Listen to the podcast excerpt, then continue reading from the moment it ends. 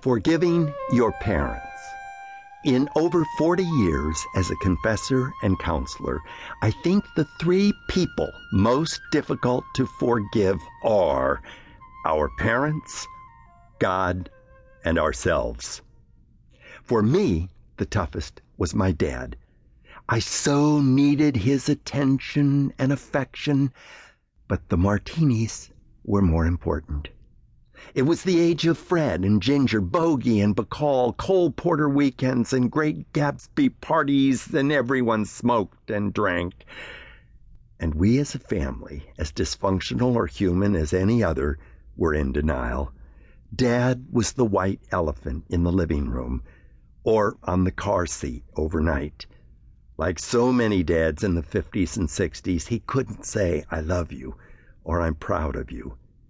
He was in his 80s and on his deathbed before I was able to fully express and feel forgiveness for the missed opportunity of a deep, affirming father son relationship. Thank God I had that chance to forgive, not pardon, not condone, not reconcile, just let go. Forgive. Give give before, so I wouldn't have to carry the hurt of that disappointment forever. The lecturer on stress management holds up a glass of water. How much does this weigh? The students guess anywhere from six to 16 ounces. The professor responds, It doesn't matter the absolute weight. What matters is how long I hold it. A few minutes, no problem. An hour, and my arm starts to ache all day, and you'll have to call an ambulance. It's exactly the same weight, but the longer I hold it, the heavier it becomes. So, why do people hold on to old hurt and anger? Why is it so hard to let go, to forgive? My psychiatrist brother and psychologist sister cannot explain this phenomenon. Maybe there are many answers.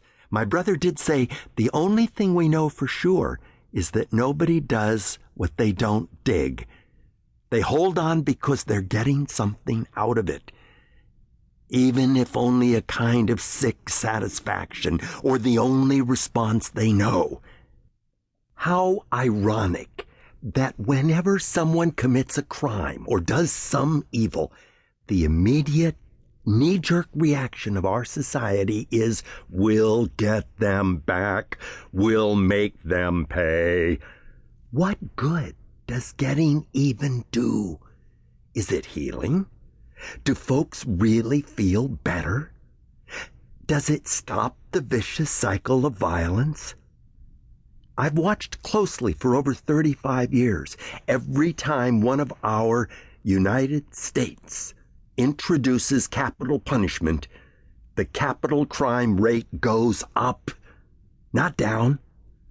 The problem gets worse did payback solve the problem in Northern Ireland? Does the declared policy of vengeance bring peace to the Israelis and Palestinians? Are we still living the example of the Hatfields and the McCoys?